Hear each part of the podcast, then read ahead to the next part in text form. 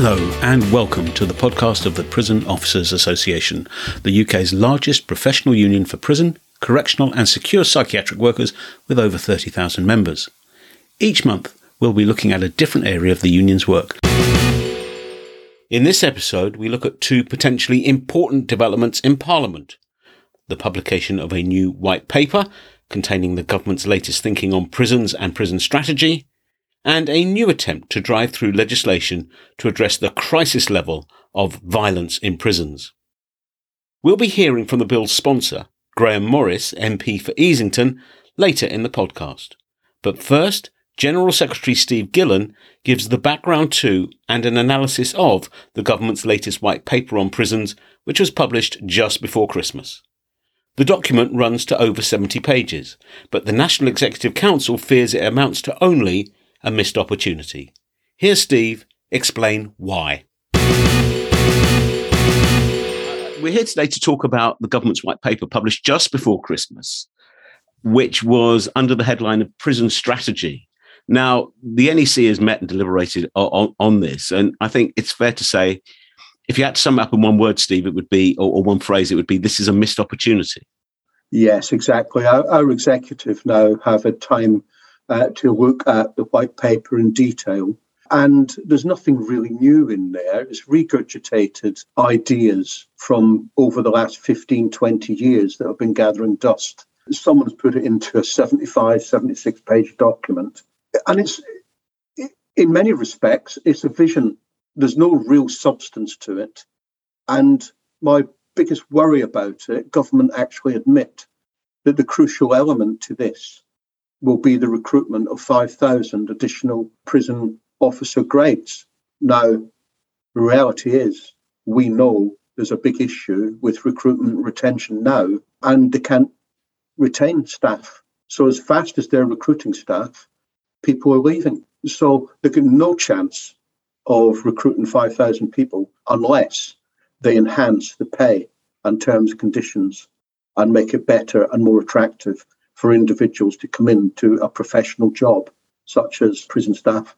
Yeah, I did wonder when reading when reading the, the, the white paper, it was almost as if someone who'd got lots of very good ideas had, had kind of just, just regurgitated them, as you say, almost at random, but they had no real idea of what life is like for P O A members and for prison officers. It's almost like, I, I, still still less ever been into a prison. And, and the lack of delivery that accompanied the vision, I thought, was was a major flaw in this in this paper. Yeah, as, as I say, I'm very surprised that there'll be no legislative framework for any of this. It's just a, a, a vision with a, with a set of standards that they say that they want, br- broken down into different sections about, you know, we're embarking on a three point seven five billion pounds worth of new prison and accommodation and five hundred fifty million to tackle reoffending. And, and the crucial bit in the introduction says that five hundred fifty million pounds uh, to tackle reoffending from the dock to when they enter custody and at the end of custody. I would much rather have seen millions of pounds invested into communities to keep people out of prison in the first place. And surely the three point seven five billion on new prisons would have been better spent, actually, in our communities, educating young people uh, away from a life of crime so that they had prospects and a decent future of decent housing, decent community living, decent jobs, and decent prospects. I think this is a real missed opportunity to divert people away from prison. And it's just focused on making as many people go to prison in the first place. In Britain, we we know that per capita, we lock up more people than probably anywhere else in Europe. And that's nothing to be proud of. We all know that for the most serious of offenders, prison is inevitable and it should be kept for them. But for individuals that are petty crime, surely we should be looking at diverting them away from prison and saving the taxpayer a lot of money on the recycling of, of individuals throughout this revolving door.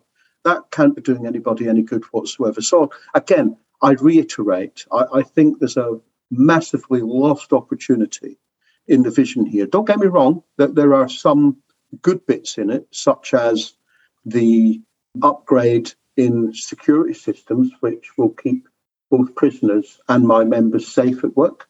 But you've got to have the staff to operate those key I T infrastructures, such as the X-ray machines and different things. Staying with the scant positives that are in the white paper, there, there's reference to making better use of in-cell technology as well.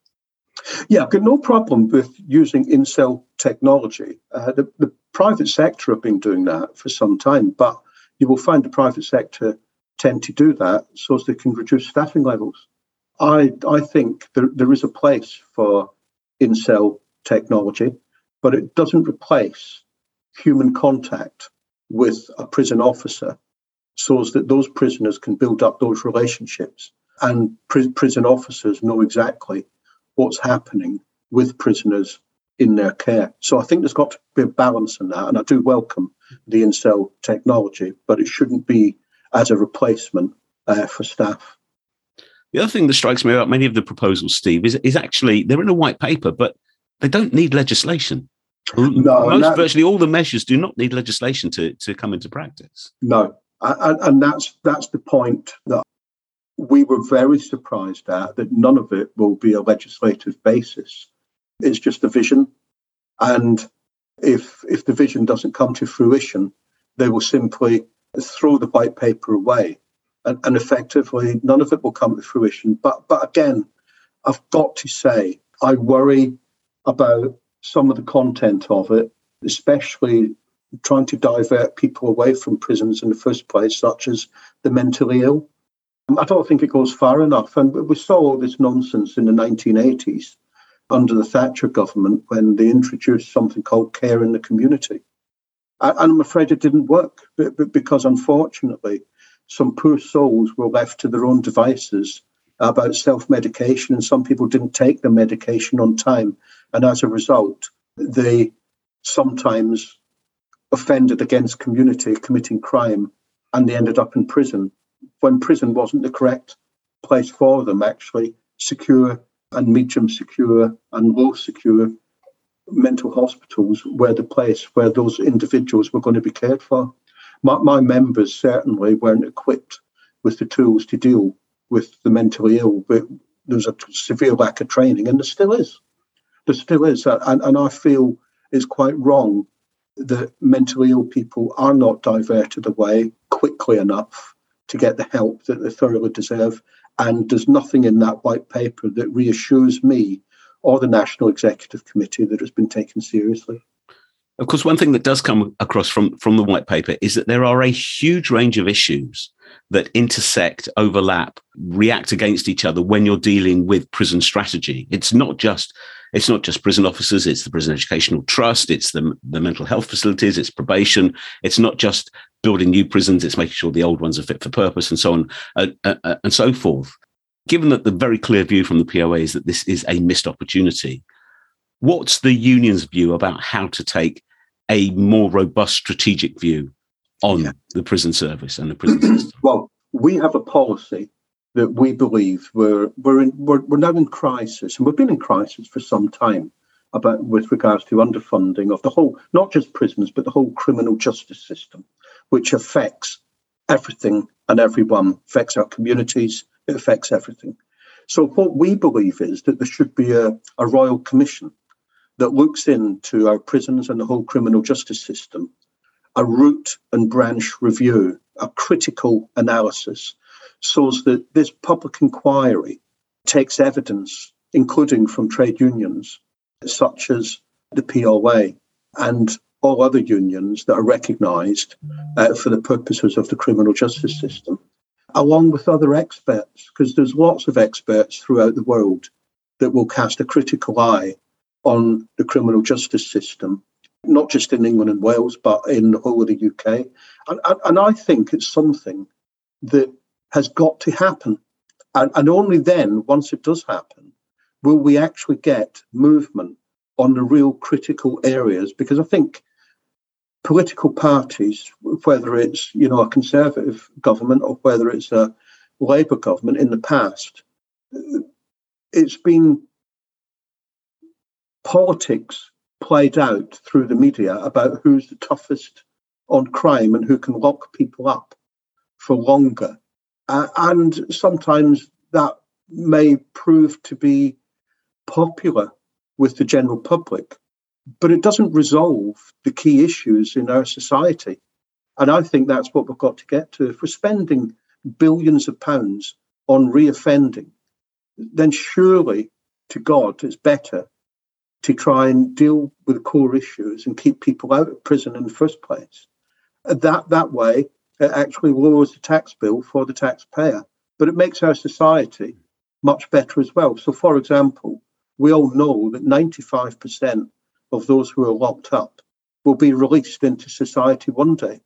So we need to ensure that they come out as better people and they don't want to come back to prison. But we've got to break that recycling or the revolving door of the criminal justice system. And it doesn't just stop at prisons. That's, that starts before someone actually gets into committing crime in the first place. Brilliant. Steve, thank you very much indeed. You're welcome. Grahame Morris, the Labour M P for Easington in the northeast of England, has been a long-term ally of the Prison Officers Association since he was elected to Parliament in twenty ten. Last month, he introduced the Prisons (Violence) Bill, also known as the Safer Inside Bill. Here, Grahame tells us what his proposed legislation is intended to do, why it is needed, and what the chances are of getting it onto the statute book. Grahame Morris, uh, Labour M P for Easington, thank you very much for joining us on the P O A podcast. Th- thanks ever so much, Simon. It's a pleasure to uh, to be joining you uh, this afternoon.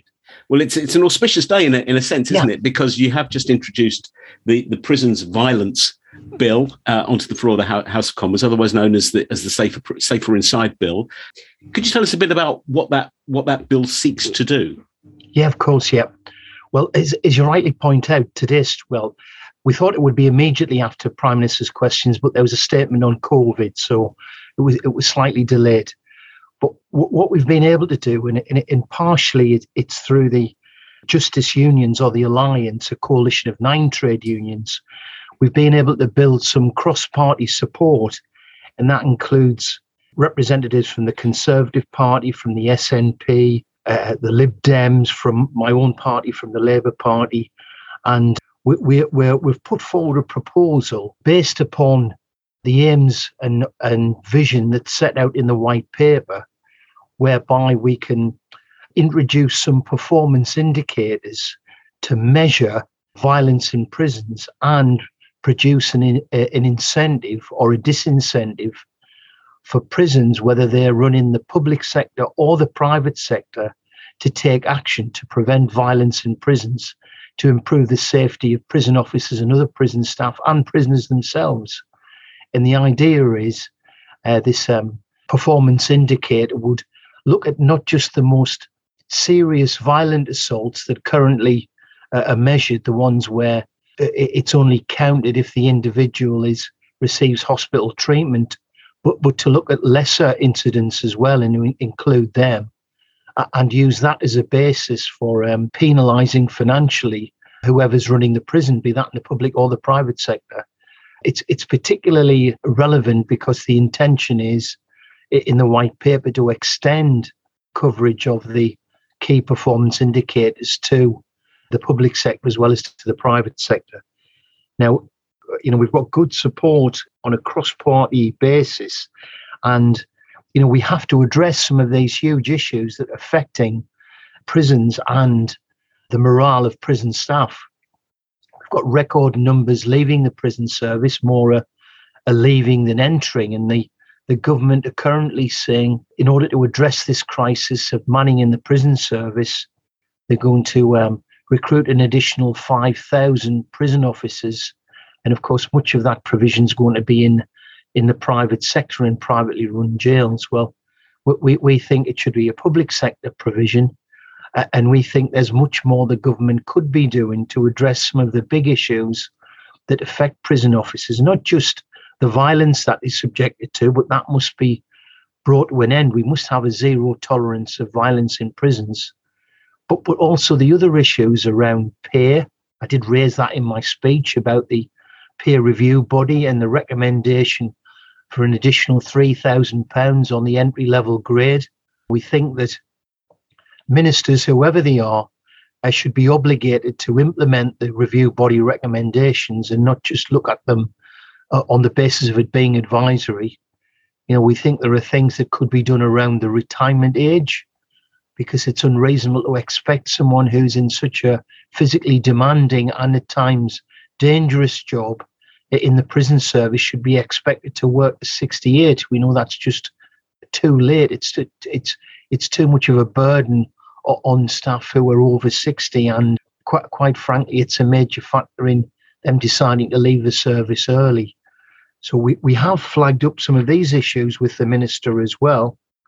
We also want to incorporate into the bill, in the second part of the bill, the uh, Safe Inside Charter, you know, where we're, we're looking at some, I mean, I think they're absolutely reasonable and straightforward principles to have a, a safe system of work. And all of the unions, and, and that includes not just the Prison Officers Association, but the college lecturers, the U C U, who are responsible for prison educators within the service, uh, the, the Royal College of Nursing, who, who provide medical service, services, the B M A and the Probation Officers Union, uh, the P C S, Unison, the G M B and Unite are all supporting that position. You know, we want the, we want the government, through adopting my bill, to uh, adopt the principles in the Charter and mandate other prison employers to do exactly the same. Now, I don't know if it's significant, but for, from where I was standing on the uh, on the opposition side of the chamber, it looked like the prisons minister, Victoria Atkins, was kind of nodding in agreement. Now, I, I, I don't know whether we can take that as a signal that the government are going to acquiesce and give safe passage to the bill, but it's coming back on the Friday, the twenty-fifth of February. So we're going to flesh out the provisions. I just, I only had ten minutes to outline what we were hoping to do, you know, reduce violence and improve terms and conditions of the staff who work in prisons. But we're going to flesh that out and present the bill on the twenty-fifth, because there was an opportunity today for anyone who objected to speak against the bill and cause a, a, a cause a, a vote, a division, it's called. But that didn't happen. And you know, through the good offices of the Prison Officers Association and through Solidarity, who've been working assiduously on a cross-party basis, we had Gordon Henderson and others, uh, many of whom M Ps have got um, prisons in their own constituency, who were quite vocal in their support for the for the for the proposed bill, for this tenement rule bill. So it's difficult to say. Normally, even the very best private members' bills or ten-minute rule bills, however reasonable they are, quite often the government won't accept a, a, a bill coming from an individual member, and they'll come forward with their own proposals. However, it's still very valuable, because it gives us an opportunity, whether the bill progresses or not, to set out the arguments, to draft our clauses, so when the prisons bill does come in, the government's own bill, which will be a much um, more comprehensive bill, comes to Parliament, then we'll be in a position to move the relevant amendments and hopefully achieve some measure of success. I don't know if that's a useful um, explanation. It's a bit of a canter through what we were doing. No, it's, it's tremendously useful, Grahame, and very encouraging in many ways, because listeners will know that the white paper was, was a long document, over seventy pages. There were some nice ideas in it, but there was didn't seem to be a mechanism for getting those actually yeah. in, in practice. So to take a practically based bill is one thing. It's really important to make sure that it's not just the incidents that lead to hospitalisation that are included in the basket of measures, Absolutely. But to actually engage the attention of the prisons minister, and still more that for that attention to be positive, as, as you, you've described, is a huge encouragement to members of the P O A, who know that at last their concerns are, are being listened to, not just by friends in Parliament such as yourself and Grahame Henderson, you, you've mentioned, and others as well, but potentially by the government as well? Well, I think the the, the P O A and, and people who are advising them uh, uh, have been quite assiduous and quite clever in using the language of the white paper and using the, the currency, uh, the K P Is, the key indicators, is the measure, and that's the measure what's, that's referred to in the white paper of success and failure, and then to adapt that in a way that, um, that could really actually make a difference, because warm words are not enough. Sentiment's great. You know, we've seen that mm. in many areas of public policy, but what we need are the mechanisms and the actions to make those warm words and sentiments a reality that make a difference to both the staff who work in prisons and indeed the prisoners themselves, so that the environment's safer and that we have a zero tolerance of of, of violence within our prison system. So I, I do think there's a lot of positives from it, and uh, I'm very encouraged by the response so far. We'll we'll continue to work on the detail and present a, a, a bill on the twenty-fifth. And if the opportunity comes to go into committee, or the opportunity comes to um, make amendments to a government bill, then we have all the, the work in the bank, as it were, ready to go straight ahead. At the, at the present time, can you see or anticipate any particular resistance to making progress, albeit perhaps on a slow, step-by-step basis? There's a there's an easy mechanism, you know, when there's a financial cost involved. But in a way, that that this is a it's part of a value for money exercise. Potentially, it could be cost saving. I mean, what I was arguing today was any fines that are imposed as a result of uh, breaches of, of the key indicators, then that money could be used to pay a, a, a compensation package that was fit for purpose, rather than the kind of derisory one that we have at the moment. But I don't think it could be derailed on financial grounds. I don't think there's anything fundamentally at odds with the aims and the aspirations set out in the white paper.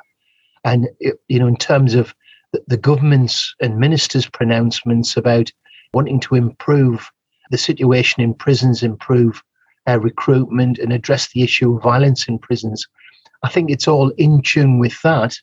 I don't I don't see it being a major drain on the parliamentary timetable, but once again, that's in the hands of the government's business managers, whether they are prepared to to, uh, to give the nod and, and let it have safe passage. But we'll keep lobbying away. And that's why it's so important for, for our, for you know, for, for for members of the Prison Officers Association to engage in this process, to contact their own members of Parliament, irrespective of which political party they are.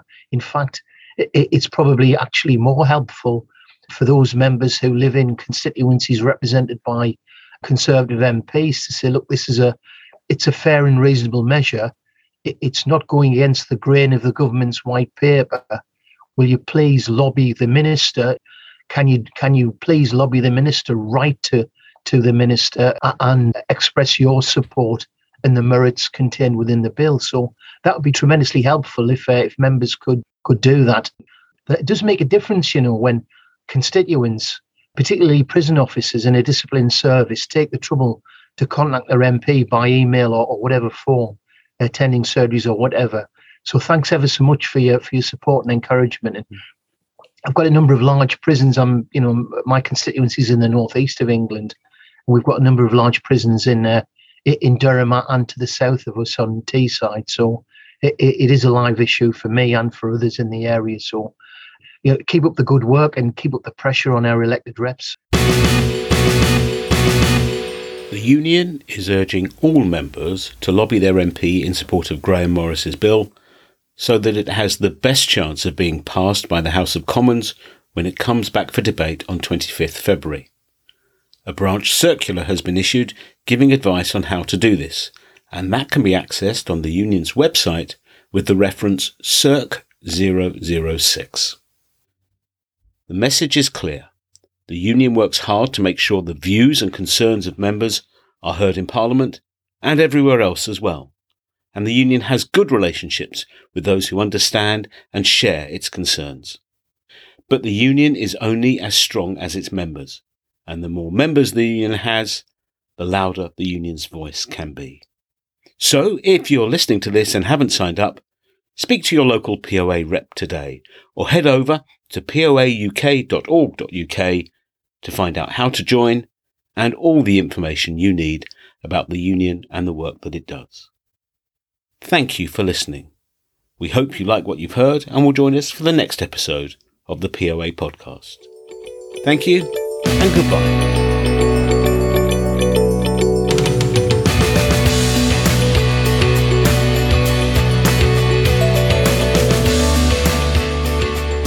The P O A podcast is presented by me, Simon Sapper. Music is by Scott Holmes.